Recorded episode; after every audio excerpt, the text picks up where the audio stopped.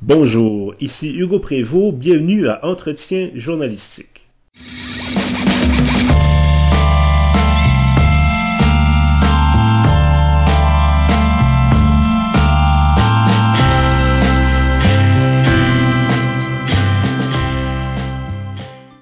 Bonjour donc, euh, bienvenue ou re-bienvenue à cette série de, grands entretiens avec des journalistes d'ici et d'ailleurs. Aujourd'hui nous sommes à l'épisode 3 qu'on pourrait intituler Le correspondant.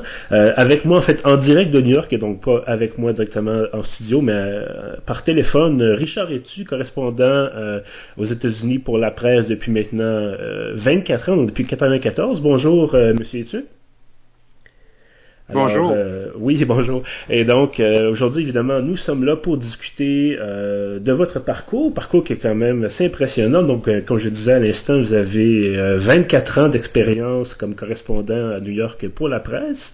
vous avez également écrit plusieurs romans et rédigé plusieurs essais, entre autres, sur la vie politique américaine. Parlez-moi d'abord un peu de ce qui vous a amené à justement vous intéresser à, à la politique de nos voisins du Sud. Ah mon Dieu. euh, ben, je pense que quand on est euh, jeune et qu'on lit beaucoup, on est quand même sensible à ce qui se passe euh, à côté euh, chez nos chez nos voisins. Donc moi j'étais toujours passionné d'histoire, de l'histoire américaine, l'histoire française, tout ça. aussi passionné de journaux.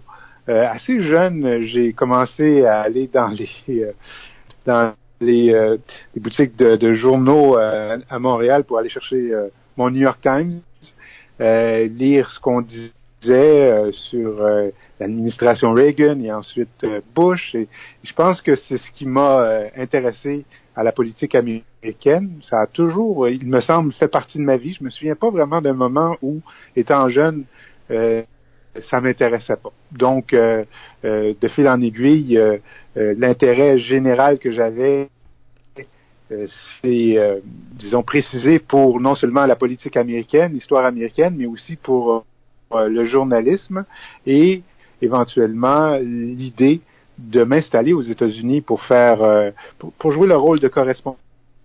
Ça, ça a toujours été clair dans ma tête. Donc, euh, vous le disiez à l'instant, vous êtes installé, donc c'est ça, aux États-Unis, dans la grosse pomme, comme on surnomme euh, New York. Euh, donc, encore une fois, euh, correspondant pour la presse. Et, bon, évidemment, en 24 ans, là, euh, les façons de faire ont, ont, sans doute profondément changé. comment, comment ça se présentait au départ? Est-ce que vous envoyez, bon, il n'y avait pas d'Internet vraiment en 94. comment ça fonctionnait pour correspondre avec les gens à Montréal? c'est drôle parce que j'ai rencontré récemment un groupe d'étudiants du profil média au cégep de l'Apocatière, je pense, mm-hmm. et on s'était donné rendez-vous euh, à Bryant Park, juste en arrière de la bibliothèque municipale de New York.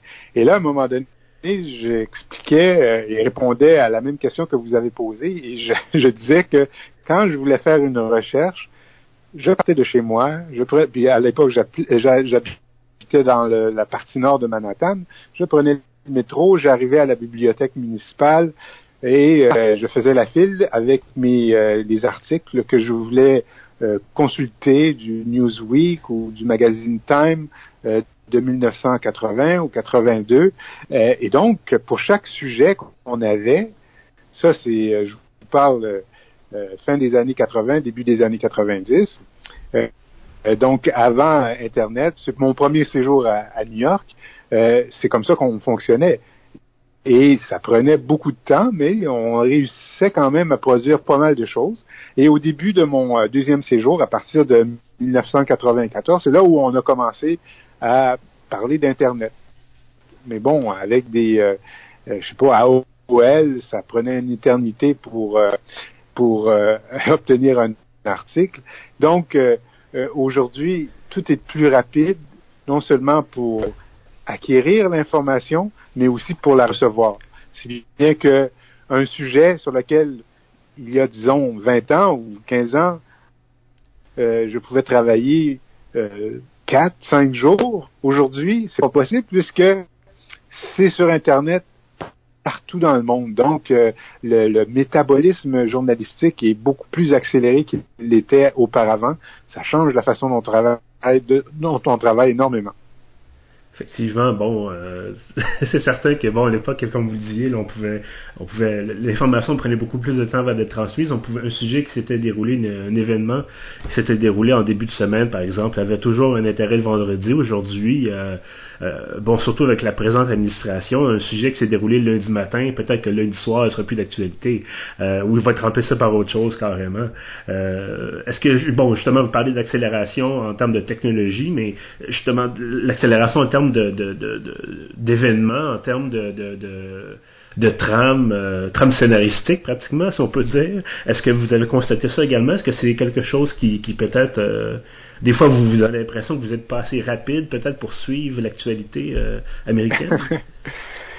ben, on a, on a toujours l'impression d'être dépassé, mais avec les nouveaux moyens de communication, c'est sûr que tout s'accélère parce que euh, quelqu'un fait une déclaration, ben, 15 minutes plus tard, euh, on obtient sa réaction, la réaction de celui qui est concerné ou de ceux qui sont concernés, et peut-être euh, trois heures plus tard, on passe à un autre sujet. Et tout ça est, c'est non seulement le fait d'une administration, par exemple celle de, de, Trump, qui va très vite en affaires, mais aussi, je pense que c'est favorisé par le type de médias qu'on a ou le paysage médiatique euh, actuel qui fait que euh, l'information circule très rapidement. Euh, on n'approfondit pas nécessairement tous les sujets. c'est plutôt on, on tape pendant intensément sur un sujet et ensuite on passe à un autre aussi rapidement. Et donc, c'est sûr qu'il faut être vite sur ses patins, comme on, comme on dit, pour suivre, pour suivre ce qui se passe. et ça devient essoufflant. Et l'impression que euh, la population, jusqu'à un certain point, est perdante parce que c'est un tourbillon d'informations euh, devant laquelle elle est placée. Et en même temps, les journalistes, c'est assez difficile de, comme je disais, de, de, de travailler un sujet. Euh, sauf que, heureusement, il y a certains sites euh, qui, euh, qui décident de trouver ou de définir un nouveau modèle ou un modèle différent. je pense euh, à ProPublica, par exemple, euh, mm-hmm. qui, euh, décident, eux, que leur modèle, c'est de choisir un sujet, et ce sujet-là, ils vont le creuser. Et je vous parle au moment où on, on, auditionne au Congrès celle qui pourrait devenir la directrice de la CIA. Ben, mm-hmm. Publica ce matin publie un article en profondeur sur un chapitre de son histoire à elle et ça ajoute énormément là, au contexte. Donc il y, a, il y a une possibilité de prendre un recul, mais pour qui est correspondant comme je le suis, c'est plus difficile d'avoir ce recul-là parce que euh, on passe d'un sujet à l'autre. Euh, souvent, euh, même si on traite deux sujets dans une même journée, on a l'impression de manquer le troisième ou le quatrième. Et est-ce que est-ce que vous avez des balises pour vous dire justement bon ce, sujet-là je vais le traiter euh, rapidement ou ce sujet-là je vais passer plus de temps ou est-ce que c'est vraiment avec l'expérience que vous vous dites bon mais ce sujet-là c'est plus intéressant parce qu'il s'est passé telle chose dont je me souviens bon dont j'ai déjà traité euh, est-ce que vraiment vous avez des codes ou c'est vraiment vous y allez un peu plus à l'instinct? Ben, c'est des choix qu'on peut faire peut-être un peu plus facilement en même temps lorsqu'on est euh, correspondant. C'est-à-dire que euh, oui, il se passe beaucoup de choses euh, dans l'actualité américaine, mais est-ce que tous les détails intéressent les, les lecteurs ou le public québécois ou montréalais? C'est pas évident. Donc, on peut faire des choix et dire bon, là, je vais m'en aller, je sais pas moi euh, bon, récemment, je suis allé passer presque une semaine à Baltimore pour faire des papiers, euh, non seulement à l'occasion du 60e euh, anniversaire, entre guillemets, de l'assassinat de Martin Luther King, mais pour voir comment les choses avaient évolué dans cette, dans cette ville-là. ben, c'est un choix qu'on peut faire. C'est-à-dire, bon, puisque les, les, gens à Montréal ne sont pas nécessairement intéressés à, à, à ce que moi j'écrive chaque jour sur l'actualité américaine, je peux prendre un recul et choisir un, sujet et le travailler euh, un peu plus à, ma façon.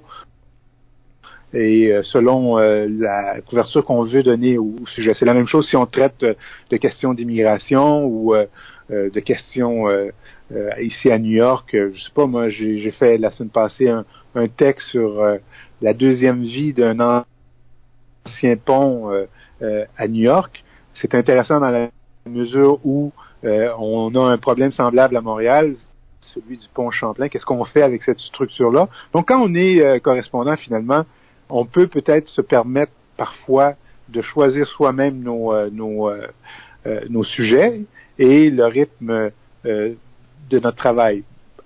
Cependant, des fois, il y a des sujets incontournables mm-hmm. qu'on doit suivre. Effectivement.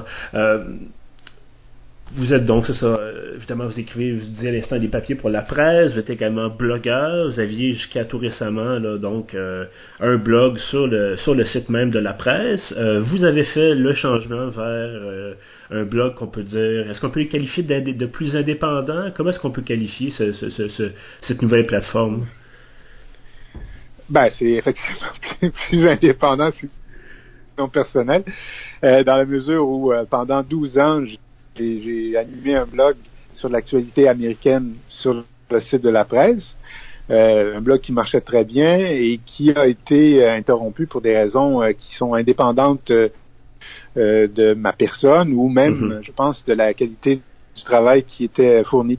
Et compte tenu du, fait qu'il y a beaucoup d'informations intéressantes en ce moment aux États-Unis, je me disais, je peux pas arrêter et donc, j'ai décidé de, de, lancer mon un blog plus, c'est pas personnel dans le sens où je raconte pas ma vie, là, mais euh, mm-hmm. c'est indépendant effectivement. Et euh, le défi, ça va être de, de déterminer s'il y a moyen de générer des revenus qui sont semblables à ceux que j'avais euh, quand je le faisais pour la presse. Et euh, c'est pas évident. évidemment, euh, tout le monde qui, euh, qui vit euh, dans le journalisme est conscient des défis que ça représente, mais je pense qu'il y a possibilité tout de même de, bon, soit d'y aller de ses propres ailes ou, bon, oui, il y a quand même des offres qui ont été faites là, de, de, de, de, magazines ou quoi que ce soit qui pourraient héberger ce nouveau blog. Mais là, j'en suis là c'est un blog tout jeune, mais c'est mhm. assez intéressant dans la mesure où il y a une possibilité de, créer quelque chose qui soit euh, ben, peut-être différent et euh, euh, qui apporte qui apporte un contenu original, indépendant et qui peut éventuellement évoluer d'une façon que je peux pas imaginer au, aujourd'hui, mais euh, tout dépend du dynamisme euh, qu'on y met. Là. Donc, euh, c'est pas inintéressant, même si, évidemment, quand tu es sur un site comme la presse, il y a beaucoup de, il y a beaucoup de circulation. Donc, mm-hmm. tu peux en profiter beaucoup. Et euh, justement, bon, euh, nouvelle, nouveau site, nouvelle plateforme, vous avez quand même gardé un rythme assez soutenu. Faut dire, bon, euh, je pense peut-être qu'on peut le rappeler, on enregistre notre, notre entrevue aujourd'hui là euh, aux alentours. En fait, on nous sommes le, le, 9 mai. donc, il y a beaucoup, beaucoup de choses dans l'actualité américaine, comme, bon, bien sûr, depuis l'élection de M. Trump. Mais bon, ces derniers jours, vous avez quand même, bon, une moyenne de, de 4 ou 5 billets par jour. Est-ce que c'est sensiblement le même rythme que vous aviez à la presse? Ben là, pour le début euh, de cette aventure, euh, je, je peux dire que j'en mets un peu, un peu plus que, que le client demande. Euh, parce que, bon, à la presse, quand j'avais fait trois ou quatre billets, je pensais d'avoir fait une bonne journée. Mm-hmm. parce que, évidemment, je fais autre chose à, côté. là, il y a deux, deux choses qui se produisent. C'est que tu veux créer un intérêt, donc tu de, mettre du contenu sur ce site-là, mais il y a aussi le fait qu'il se passe plein de choses. On est dans un contexte où euh, les États-Unis se retirent euh, euh, d'un accord sur le nucléaire iranien. En même temps, on libère des, otages américains en, Corée du Nord. ça s'arrête pas, c'est incroyable. Donc, tu essaies de suivre, parce que c'est un peu, c'est un peu le, pas la recette que je veux reproduire, mais c'est un peu ma vision de, du travail que je veux offrir, c'est-à-dire un, blog qui réagit à l'actualité, au rythme de l'actualité américaine. Mais là, ça va tellement vite que je me demande si je peux euh, soutenir le, rythme. Et euh, ben, on n'avait pas parlé auparavant, mais euh, tout l'aspect de blog a aussi, a aussi changé le travail que je faisais. Si je me reporte à il y a 12 ans, alors que le blog n'existait pas dans, dans ma vie, ben je, je travaillais complètement différemment. Mhm. Euh, là, je réussis à, à faire les deux, c'est-à-dire à fournir des articles euh, à la presse principalement, euh, tout en faisant le blog. Mais avant, euh, j'avais pas le blog et donc j'avais l'impression de, ben, je sais pas, c'était un autre rythme complètement mhm. différent. Mais aussi, mais c'est ça. Voilà. Et donc, euh, donc c'est un rythme, effectivement, un rythme plus rapide. Euh, bon, bien sûr, on connaît la, vitesse, où on en discutait tout à l'heure, la vitesse à laquelle euh, les informations circulent euh, en ligne. Euh, ce que j'ai constaté, et corrigez-moi si je me trompe, euh, c'est que sans verser évidemment dans l'opinion pure et dure, on constate peut-être certaines prises de position dans certains de vos billets. Est-ce que je, bon, on connaît le, quel, on sait à quel point il est nécessaire normalement de respecter une certaine objectivité journalistique euh, dans toute forme de contenu là, dans les médiatiques, à moins qu'on tombe directement dans l'éditorial ou la chronique, mais bon, normalement c'est pas votre, votre créneau. Euh, Est-ce que euh, vous vous dites bon, ben, je, je, ne suis plus à la presse, je me permets peut-être un peu plus de donner mon opinion? Euh, j'ai bon, j'ai pas l'impression d'avoir changé tellement de, de ton mm-hmm. euh, d'un d'un site à l'autre. C'est possible. C'est possible aussi que je me sente un peu plus libre. Mais même mm-hmm. quand j'étais euh, sur le site de la presse et ceux qui n'étaient pas d'accord avec euh, la façon dont je présentais les choses me le répétaient, j'avais un point de vue. C'était clair. Mm-hmm. Et moi, je pense que c'est sûr qu'on peut faire un blog euh, euh, détaché, un blog qui rapporte seulement les faits, les deux côtés de la médaille, mais bon, moi, ça m'ennuierait, un. Et deux, je pense que c'est le fait d'un blog de présenter un point de vue. Mm-hmm. Et l'important, à mon avis, c'est de rester honnête. C'est-à-dire que je fais pas de la propagande. Mm-hmm.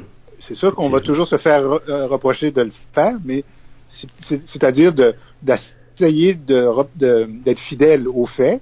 Et ensuite, bon, si tu veux te positionner par rapport à une déclaration ou, ou, des chiffres ou quoi que ce soit, ben moi je trouve que c'est ça qui est intéressant dans un blog, euh, qui est pas, euh, ça serait pas mon euh, mon approche pour un article de journal, comprenez?